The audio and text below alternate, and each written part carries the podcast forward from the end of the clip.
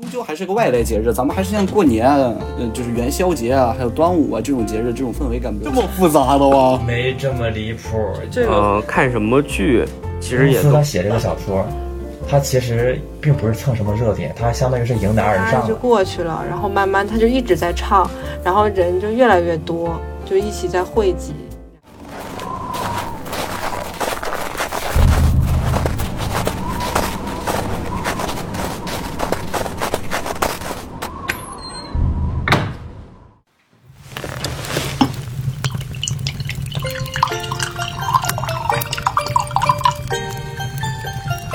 大家好，欢迎来到达达旅社，我是卓然，是一个勤勤恳恳的艺术工作者。大家好，我是 Chris， 是一个热爱康德的产品经理。大家好，我是 Victor， 一个热衷于胡说八道的酒蒙子。今天我们还有另外一个嘉宾哦，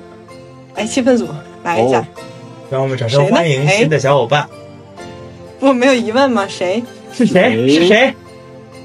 隆重欢迎我们的小 K， 欢迎欢迎欢迎欢迎大家，这个欢迎的非常敷衍啊，非常敷衍。大家好，我是柯震奶，叫我小 K 啊，谢邀人在东北，刚成为街溜子。对，街溜子，牛逼牛逼！街溜子过圣诞节嘛，我们这一期主要想聊一聊关于就是圣诞节的事儿。然后呢，这个话题卡的也是比较硬，就想问一下小 K。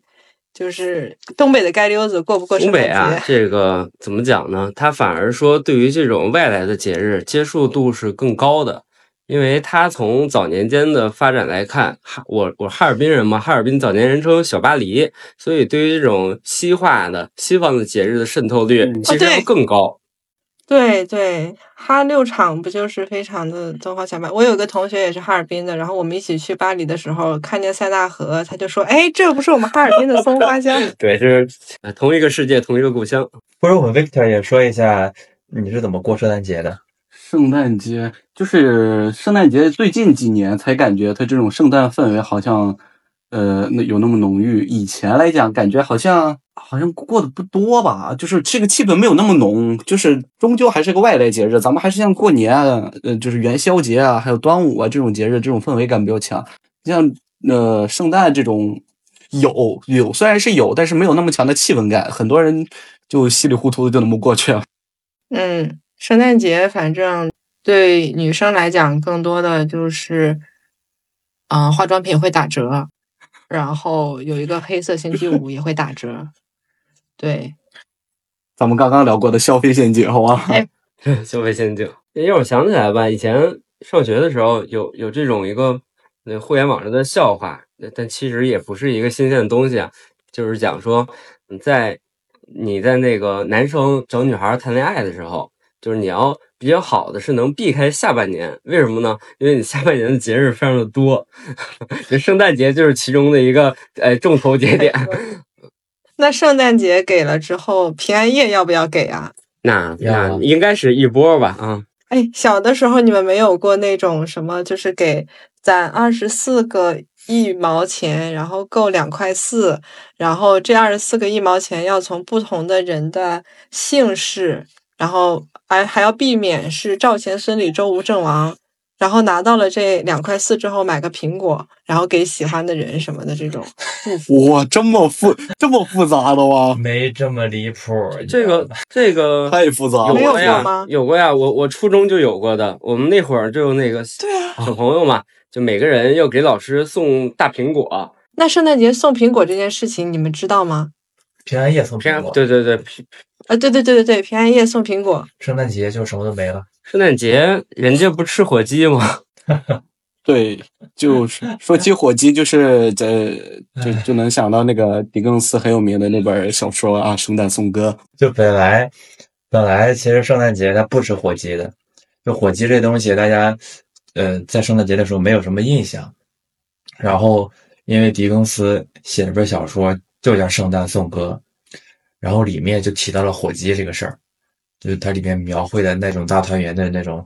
景象，里面就有聚餐，家庭聚餐是吧？对对，里面就有火鸡，所以从那个时候就才开始流行的这个。那既然说到圣诞颂歌，那我们为何不聊一下它呢？那我们为什么不聊一下三个飘飘的故事呢？这本书它是干嘛的呢？它是讲圣诞节的。就是这个狄更斯这个人，他是一个英国的小说家，他创作这个小说的背景跟他自己的这个身世有很大关系。他自己小时候呢，家庭非常的穷苦，他10岁的时候的父亲就入狱了，然后呢他就不得不到了一个亲戚的工厂里面去打工。然后在工厂里面，他肯定，你想想吧，那个时候工业革命刚刚开始，那些工人们这个最初变成这个雇佣工人，然后那个时候的这个打工的这个整个的境况是非常差的，所以说那么一个小狄更斯，然后他去这种工厂里面，所以他就饱尝了这个人间的艰辛。然后在他创作这个小说的时候，其实他之前已经创作过一些其他的小说了，比如说《匹克威克外传》，这个非常出名的小说，也是他第一本小说。当时这个小说出来之后，就加印了4次，就已经阅读人数突破了10几万。你要知道当时在英国整个识字的人数其实也就才50多万，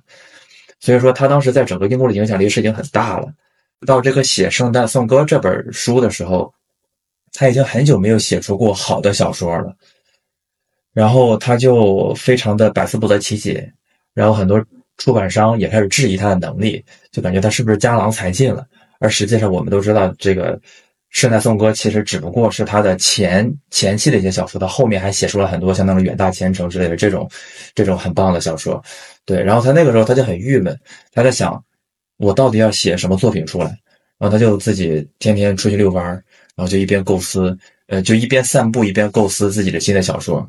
然后走着走着就有一个非常棒的灵感出现了，就为什么不以圣诞节为这个蓝本来写一部小说呢？然后他就有了这么一个想法，然后他就写了这个小说。这个小说上市之后，就由于种种原因，就比如说他这个小说的内容非常的戏剧性，也非常的脸谱化，非常有这种漫画的感觉，这个东西就让大家非常的容易接受。而且我在读这个小说的时候，我特别喜欢的一点就是他的那种语言风格，就他的语言风格就是让人感觉非常的具有童真性，就让我想到了很久很久以前小时候读的一些那种可以看成是儿童文学的一些东西，虽然它有很深刻的寓意，但是它也可以看成是儿童文学，就比如说《匹克威克外传》，比如说那种凡尔纳的小说、马克吐温的小说，就是像那种历险记性的一些感觉，所以它特别容易让人接受。然后再加上当时以这个节日为一个营销的点吧，然后所以它这个小说就迅速的就卖起来了。然后卖起来之后，这些出版社什么也都开始信任他，然后他对自己的信心也开始渐渐的成长起来，就开始变得跟之前一样，认为自己就是写小说的料。然后后面他又写出了一系列的很棒的作品，这差不多就是他的一个创作的背景。对，我就想补充一下，也不算补充吧，反正其实就是他在1843到1848期间，基本上每年都会发布一个关于节日的这种，就跟节日有关的这种中篇小说，并且呢，他在这个书里，包括在《圣诞颂歌》里面，他有一些情节已经有点像是影响到了西方的那种圣诞节的一些习俗，就比如说像聚会、家庭聚会、互换礼物，还有一些就是圣诞聚餐这样的。然后包括像维多利亚女王也就读过这本小说，并且也还蛮认可的，所以有人会去说狄更斯本人被称为发明圣诞节的人。还有一个人就是他做了一些社会学方面的考察，还写了本书就叫《发明圣诞节的人》，然后他说的其实就是狄更斯跟他的这本《圣诞颂歌》的这个短篇小说。然后刚刚说到的就是他每年，他从这个《圣诞颂歌》这本小说开始，后面的5年，然后每年写的那个小说其实也都是关于圣诞节的。然后最出名的就是这第一本，后来呢好几个短篇小说集合到一起，他有一个小说集，然后这个《圣诞颂歌》是其中的一个。对，我们的小黑同学有没有了解关于圣诞节这套书啊？这了解不了一点儿，对，我回去可以拜读一下。没事，那就可以让 Victor 带你了解。可以这把就让 Victor 带你来了解一下。我大概让 Victor 来展开讲讲，我大概简述一下里面的故事内容。其实就是一个英国的一个所以说叫吝啬鬼号，就是有钱人，怎么说呢，那种很典型的吝啬鬼或者是一毛不拔的地主，这样类似于这样的一个形象。他对于圣诞节这种节日秉持着一种觉得它是一个很蠢的节日，觉得这个节日没什么，都是每天都会花他的钱，就会浪费他的钱，他觉得过这个节就是纯浪费钱。他这个人因为非常的逐利，他觉得钱是很重要的，所以说他有一刻不停的赚钱，四处省钱，吝啬鬼啊这样的一个形象。然后在圣诞节的前一天，他还在压榨他手底下的一个打工人吧。然后他的外甥还前去找他，跟他试图就是说让他在圣诞节当天跟他一起用餐，去了家里一起用餐，但是让他严词拒绝了啊，非常凶的拒绝了。然后开头还讲了有一个商人试图上他那儿去募捐，就是在圣诞节那一天给一些穷人发些吃的或者是保暖衣物什么的捐款，他也都是直接就拒绝了，因为他根本就不相信，他觉得自己的钱特别重要，不能给人浪费的这种地方。然后当天晚上他回到家，就发现他7年前曾经死去的一个搭档的灵魂来找上了他，他都惊呆了。这个阿飘穿门而过过来找他，他就很惊讶，说你来找我干什么？然后他说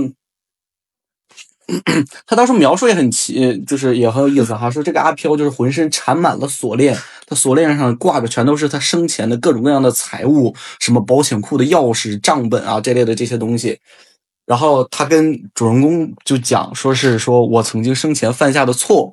是我在世界各地，我死后在世界鬼魂在世界各地游行，就是流浪，然后我不能随便的停留，但是我这次来找到你，我希望让你以后有机会就是不再走我的这条老路，然后并给他预言说在未来的3天每天晚上都会有一个阿飘过来找你，然后这3个人对你有好处，然后他就此而去了。他也不知道会接下来会是什么，然后他也就等着这三个阿飘，结果这3个灵魂分别带他，就是算是小精灵吧，也不算是灵魂，小精灵带他去看了过去的自己和现在的自己和未来的，也不是说自己，就是现在、过去和未来。他第一天带他去看了他过去曾经年幼的时候的生活，怎样上学被人欺负，然后青年时期就是如何在他的当学徒的那个店里跟人跳舞啊，就是欢度节日，然后就是壮年时期跟就是因为就是成长的过程中不断的发现了钱的重要性，他逐渐越来越喜欢钱，而抛弃了他曾经很多的梦想啊或者是期待这些东西，这个女生也因此而离他而去了。然后这是他第一天他看到的过去。第二天他又看到了，他说就在此时此刻圣诞的节的这一天，然后他去看了就是世界各地各种各样的人在家里是怎么样欢聚，就是欢聚圣诞的，而且他看到各种各样的人，他甚至他拒绝了他的外甥和他压迫他手底的打工人，都甚至在圣诞节当天在家里说我们要就是祝我们的这个主人公祝他就是节日快乐、身体健康这样的说法，他也很感动。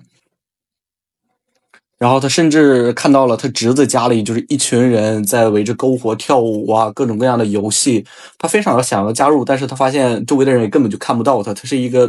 就是别人感知不到的状态。然后第3天他就看到了就是各种各样他认识的人，但是他们说一些很琐碎的事情，但是在这些琐碎当中流露出了有一个人去世了，但是这个人直到最后才揭示出来，其实就是我们的主人公，他在未来他会去世掉，然后他去世掉他的财物会被一些他的仆人呐、洗衣服啊、这样的角色都给偷走，然后拿去卖钱，然后没有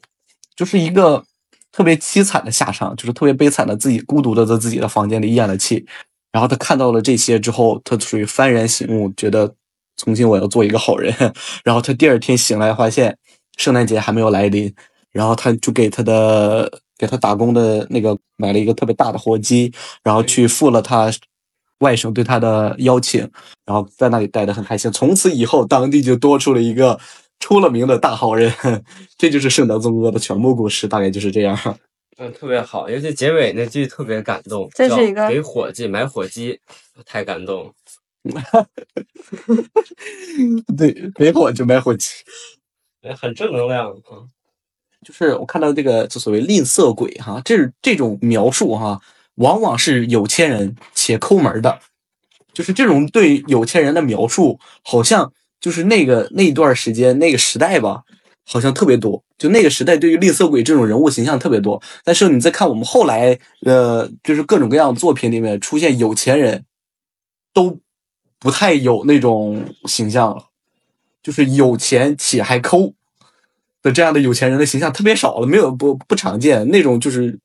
抠的往往又变成了穷人。我觉得这个东西跟那个时代的背景就很有关联。就是因为你一说到这个背景啊，就让我想到那个时候不就是资本主义刚刚崛起的时候吗？但是他作为一个资本主义刚刚崛起的这个时候，他其实就马克思韦伯他是这么说的，就是你这个资本主义崛起，它是因为有关于一些上帝的一些信仰。当然这个跟圣诞节可能没什么关系，就是它是因为你对上帝有信仰，然后所以说你才会拼命的去赚钱，而不是你喜欢钱所以去赚钱。所以说这个刚出现的第一批资本家，他应该是那种特别能赚钱，然后也确实赚了很多钱，但是他绝对不会是这种吝啬鬼的形象。因为他赚了钱之后，他这些钱他不是给自己花的，他是要么是施舍给这种穷人啊，要么就是捐给教会啊什么的。所以说那个时候第一批资本家应该不会是这种吝啬。所以说这种吝啬鬼的这种风气到底是如何出现的呢？就是我感觉它是资本主义发展初期那种意识形态刚刚产生作用，就是说它把工作赚钱，就是赚钱即正义这种观念进行了合理化。就是普遍的社会道德观念，就是说如果你穷，你就是不道德的。他都不是说你穷是怎么样，他说你就是他甚至法律规定，英国的法律规定，你如果在救济院接受救济粮，你甚至都没有投票的权利，就会剥夺你的政治权利。就是以此，就是说我可以救济你，但是我要在政治上剥夺你的政治权利，以此来惩戒你。他认为，就是甚至连政府都认为你穷就是一种不道德。他把富有和道德画了等号，然后很多人为了变得富有，就是走两项极端嘛，就是一个就是拼命的挣钱，另一个就是像这种吝啬鬼的形象。就是他不光疯狂的赚钱，而且还疯狂的就是不花，就是攒着，就是这种特别畸形的一种倾向。你再看咱们近现代，就是在他往后的这段时间，描绘有钱人，往往有钱人不管是穷人变有钱，还是这个人物但就是出场以来就是有钱人的身份，就是描述他们方式往往是塑造他们的，就是他们的消费，就是他们身上穿着什么样的服饰，他们买了什么产品，就是通过这些消费来塑造他有钱人的形象。这种就是意识形态到了资本主义发展后期的一种变化，一种改革。就是说他从原来的单纯的有钱，到了后来的就是消费，就是用消费定义富有，感觉有些相似。聊这么深，都聊到背景了，太深了。我本来还是想聊一聊圣诞节都吃啥，太深了。对，这个就是下不去了。好，我们再来浅一点，我们再这跑偏了，什么浅一点，咱们就纯跑偏。圣诞说是被狄更斯创造出来的节日，但是圣诞本身这个玩意儿含义不是耶稣降临之日吗？不是诞生之日吗？圣诞不是这个意思吗？对。对啊，对，圣诞是这个意思，但是它虽然是这个意思。但是在狄更斯之前并没有那么多人想要去过这个节日。然后我在看这本书之前，我还刻意去了解一下，就是这个圣诞节它在狄更斯出来之前，就是在狄更斯写圣诞颂歌以及这本小说发扬光大之前，人们是怎么认知圣诞节的。就圣诞节它本身它是耶稣诞生的日子，就是官方来讲它就是耶稣诞生的日子，但实际上耶稣诞生具体是哪一天根本就没人知道。然后是在公元4世纪的时候，那个教皇他自己规定的，他就说在12月25号，那咱就定这一天了。但是就是在那个考古学上来讲，没人知道到底是哪一天。然后为什么要定这一天呢？是因为这一天本来是古罗马的一个农神节，当时教皇他之所以要这样做，是想借着这个农神节吸引更多的异教徒加入基督教，是一个这种，它相当于一个传教的活动。这个东西也相当于教皇的一个什么的一个方法手段，对，一个手段去扩散这个基督教在人群当中的一个覆盖度，它相当于在传教。然后这个方法效果肯定很不错呀，因为它把这个本来那些古罗马的那个农神节，然后定义成了基督教的节日。那么对于那些异教徒来讲，他们就会认为这个基督教接纳了他们，那所以他们肯定也就接受了基督教，所以这个双向的过程。对，但是呢，问题就出在农神节这个节日，它是一个很奔放的节日，然后在这一天的人们不上班不上学，就在这一天就狂吃狂玩，所以说那很好，确实很好，但是在这个保守的宗教人士的眼里这就很不好。就人们你想想那一天就啥也不干，就整天醉酒狂欢，所以说圣诞节它就成了一个非常狂放不羁、一个纵欲狂欢的节日，就得控制它，对，不能。所以说后来他们甚至还出台了一些法律，就是禁止人们过圣诞节，本来是这样的。所以一直到后来呢，这个圣诞节它也不是一个多么光鲜的一个节日。然后到圣诞颂歌这个时候，所以尤金斯通过圣诞颂歌呢，它也相当于是给圣诞节赋予了一些积极的信念，这么着，然后它发展起来了。所以你从那个营销的角度来讲哈，狄更斯他写这个小说，他其实并不是蹭什么热点，他相当于是迎难而上了，你知道吗？那这个东西它不好写。推广的圣诞节。对对，圣诞节它本身它不是什么那种光鲜的，就让大家一提起来啊，现在很开心的节日，大家都对他很鄙视。他写了这个小说，然后把这个圣诞节在人们心里的那个形象给正过来了。哎，但是圣诞节里面的那些很多的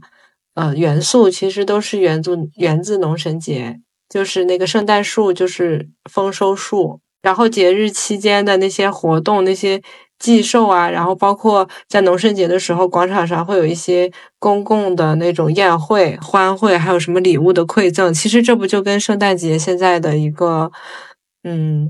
习俗相关吗？是挺像的，这东西就一种源流吧。我记着那会儿我去，刚好我就第一次被邀请去那个一个我的同学家，然后她呢是一个印度人，她老公是一个英国人，她有2个孩子，然后我就去平安夜那边跟他们一起去吃饭，他们会自己做那种就是圣诞大餐，然后也没有说一定要包含着什么鸡肉啊、烤鸡啊什么的，但它会有一些红酒炖的肉，然后吃完饭之后呢，就会吃饭之前就会换一下那个礼物嘛，然后吃完饭之后我们就去了一个当时就是市中心的一个有点像是标志性建筑物的那种地方，然后我们就开始唱诗啊，就是大家就吃完饭，然后就可能溜达着就过去了，然后慢慢他就一直在唱，然后人就越来越多，就一起在汇集那样子，就唱这个歌，然后他们就会分给你那个歌词啊，我就是完全不会唱啊，也看不太懂。就感觉他在这个西方和我国来讲是明显的有区别的，那在这个外面可能是就类似于我们中国人的新年，那在我们这儿在国内的风潮上来讲，其实就是和其他节日一样，大家去吃吃喝喝玩玩，差不多吧，我觉得。因为我们主要是没有那个文化传统，所以说你把这个节日搞过来之后，大家其实也没有办法理解到这个节日它真正的内涵。那你说他还能怎么过呢？对，因为我们的基督徒来讲呢还是比较少，再一个他从实际上来讲，我们的基督徒是那个封闭的基督徒嘛，他不是一个可以跟梵蒂冈可以跟教皇有真正的宗教上联系的这个东西，所以是不一样。就是这种所谓资本造的节日，感觉也很迎合就是大众对于那种我需要个日子来吃吃喝喝的这么个需求，你发现没有？非常吻合呀。这乐子人是这样的。那不仅吃呢，那还得要礼物呢。重点不是还得要礼物，要完礼物还得干嘛？还得约会吧？还得干嘛干嘛？我再想想啊，还得买点装饰物，做个美甲。这 Victor 肯定清楚 Victor 圣诞节就是这一整套流程下来该怎么走？哎，先送礼物，吃饭，哎，这个那个，哎，搞起来，对，哎，这氛围就到位了。这文化产业都做起来了。对，我们国内其实基本上过圣诞节也都这么搞。他其实你说是过圣诞节，这些人他就是他也不会对这个文化有多么高的要求，他不会说我去看一下这圣诞节在人家国外人心里面是一个怎样的存在，是吧？我们甚至模仿一点他都不模仿，他这种。他可能也模仿，他比如他也搞个圣诞树什么，这只是外在看上去的模仿，但是他不会说去理解了这个东西之后再去做，他们也没兴趣去理解，就玩就是了。虽然这一天也不放假，但是大家也会以这样一个由头可以去搞一些事情。这是重点，也不放假，也不放假。对对。但是我感觉小朋友应该很喜欢诶，在小朋友都是会等着圣诞老人来送礼物呀。啊啊、我记得我过年我也不是想让我妈多给我买件新衣服这种。哦，因为你小时候是吧？对啊，小朋友会喜欢。对，确实小朋友的话，但我觉得我小时候我那一辈人其实还不是特别。看着这个圣诞节这个节日，就大家虽然也都听说过圣诞老人这种故事啊什么的，但是抽象的故事，对，听过这种故事，但是不会觉得这个圣诞老人就在自己身边，感觉自己跟这个节日还是有一点距离的，没有说在这一天能够融入进去，做一些什么事情。但新年就是不一样，就是我们自己的节日嘛。但是我觉得现在的小孩都还挺那啥的。因为现在这些，对，我就想问，对吧？现在这些小孩，这些娱乐设施都出来了，然后一天天路上全是圣诞树，那他们肯定是能感受比较深刻的。其实从这个传媒的视角来理解，也都是这些信息被传过来之后，时间长形成了它的一个标签。就是我们一想到圣诞节，它会有平安果，会有圣诞树，然后我们就这个吃什么东西。看什么剧，其实也都是被筛选之后剩下的东西。对，就比如说我以前这个凡是圣诞节啊，但是会有时候约女孩出去玩什么的，大家去酒吧一定要看电影，就 Merry Christmas, Mr. Lawrence 啊，战场上的圣诞快乐，对，这基本都会放这个，很点啊，很点，都基本都会放这个，这就是一个很有力的例证啊。就是你看这个狄更斯他有多善良，当时那个历史环境那么险峻，然后他写出这种故事来振奋人们的信心。就是你看当时19世纪的时候，科学工业刚发展起来，然后西方人开始深受工业革命这个毒害，然后西方人认为自己就是什么什么主宰之类的东西，然后反正这种东西就开始侵害西方人的一些心灵。然后在这种情况之下，就在这种冷冰冰的科学对于人的思想的一种侵蚀之下，那肯定就需要有这种很温情的一个节日来让大家寄托他们疲惫已久的心灵。对，然后所以说我感觉圣诞颂歌这本小书，它的情节很简单，它要传递的东西其实也特别简单。然后这个狄更斯在这本小说里面的一开始，他就用这个一段对话就差不多说明白了自己对圣诞节的一个理解。他是借这个斯克鲁奇的外甥之口说出来的这段话。他这么说，他说我总是把它当成一个老日子，这个他指的就是圣诞节，一个友好、宽恕、慈善、快乐的日子。据我所知，在漫长的一年当中，只有在这时节，男男女女才似乎不约而同地把他们那紧闭的心房敞开，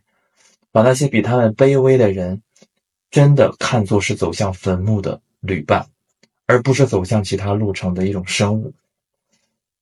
这就是狄更斯对于圣诞节的一个理解，我感觉很到位。是吧？很到位啊，我都有画面感了。因为当时我去参加那个，就是我同学邀请我去的时候，她老公就是明显感觉到他们俩在那一天的时候的那个情感，就会很有一个家庭的那种氛围。然后并且能感觉出来，因为他们俩应该已经结婚很多年了嘛，孩子都已经上初中了，褪去了很多我们能看到的那种所谓的热恋浓情的东西。对，然后又手牵着手，然后一起去唱诗。哇，那真的是太美了。对，就大街小巷其实你都会能看到，就都是就自己带着家人，然后一起去聚在一起啊。这种以前课本上曾经教，就是狄更斯的，应该是我记得小学好像有一篇，小学是初中有一篇狄更斯的小说啊。然后当时语文作文是这么解释的哈，就说狄更斯的小说是批判了资本主义的怎么怎么巴拉巴拉一大串。当时那个东西都是用来背答案啊，就这么背完了，这个话是什么意思，也没什么深刻的感知。但是以后了解了这种发展，发现传递出了对于冷漠这种人越来越冷漠的一种处境的批判，然后试图让人重回一种更加温情、更加紧紧人与人紧紧相连的一种关系上去。这种温情其实在今天来讲它也是比较缺乏的。但是今天有什么样的节日能缠在一起呢？其实不管怎么着，今天你看看这些节日，它其实也它原本的那个含义已经消解的差不多了，对吧？这些节日哪怕是像圣诞节，哪怕是就拿我们中国的节日来讲，对我们中国人来讲，那新年这种节日它肯定是非常好的，是吧？但是即使是这么重大的节日，那它其实它的含义，它对人们心灵的一些冲击力也开始一点一点的在消退，也没什么年味儿，就没了。到最后大家全都躲家里边网购，因为网购现在比线下更便宜。本来这一天大家是要采年货，对，采年货。其实你是要在线下去采年货的，因为线下你大批量购买嘛，因为那个时候这种什么商铺什么都关门了，就可能会对一个大集，然后大家从里边赶。那现在呢？那现在这一天，那年货不赶了，那直接上淘宝、上拼多多、下购物车，咔咔就买了，那还有啥意思？没意思了。这也是一种变化吧，因为春晚呢，大家会发现。近几年可能已经不是太爱看了，一方面跟它的质量下降有关，一方面前几年呢，之前对张艺谋吧，我记得是有一个采访说他怎么看待春晚这个事儿嘛，他的回答是说这个春晚只是一种大家的习惯，那最开始是没有春晚的，它没有成为习惯，后来呢播的多了，大家习惯了它，但它也可以不习惯，因为你的节目质量正在不能说变差吧，但可能没有以前再往前的经典的几节更受欢迎，那么时间久了它也许就没有是继续成为一种习惯的可能。这其实也是一种可以从媒介视角上来看是一种媒介的流变吧，就可能后面还会有新的媒介吧，比如说 3D 其实怎么着都行，只是这事儿吧很快就会形成一新的习惯，大家归根结底不是非要哪一个东西，没有特别固定的，可以视为一种传统，它始终在变化。确实变化挺大的，像这几年就我看啊，很多长辈这个最大的乐子就是过年的时候往群里发红包，让大家抢红包，但这个东西其实也不是近几年有的，微信之后才有的嘛，微信大概是14、15年吧，或者13年。那在此之前就没有抢红包这么一个娱乐的活动嘛？本来发红包其实是也挺快乐的事情，现在线上点一下没了，你抢到的只是一个数字，但是错过了。热红酒现在也是圣诞节的一大标准啊！你喝了瑞幸的那个热红酒吗？很好喝，我记得它在国内火起来也就是21年的事情，差不多也就2、3年。我是那会儿就在那种我们会有那种圣诞节期间会有那种专门 market， 然后里面全都是卖一些香肠什么的，然后必有的一个项目就是热红酒，然后大家就会买着喝。最早都不是在店里面火起来的，最早呢很多是有路边摊儿。其实热红酒啊，大家可能都做过，它其实特别像你在家卤肉，就是你弄一大锅，里面放各种香料。哎，你这个香料也是跟你卤肉的有很大重合嘛。对，然后它最早是在上海和北京，因为冬天还是比较冷的，然后很多那个摊主路边支一摊儿，哎，原地卤肉，哎，就卤上了啊，倒点酒，然后就往外卖，是这么火的。哎，但在古代的话，不经常有温酒？在中国有这种说法，什么温酒煮华雄的，对，哇，那太棒了！那大家如果是有想跟我们聊热红酒啊，或者是有圣诞节的一些其他的习俗啊，都可以来私信我们，或者在评论区给我们评论，我们看到的也会积极的回复大家。嗯，我们会在圣诞节的当天积极的回复大家。因为我们的最近 Victor 在传了一个新活，叫做达达旅社 A 读书会 ，base in 广州，还有我们的小 K 同学两个人一起。我们的达达旅社终于迎来了线下的活动，欢迎大家来玩吧。嗯，欢迎线下碰一碰，然后有什么想聊的都可以抛出来，我们知无不言。那我们今天就聊到这儿了，那下次再见。好啊，拜拜，下次再见。拜拜，拜拜，好，拜拜，下次见。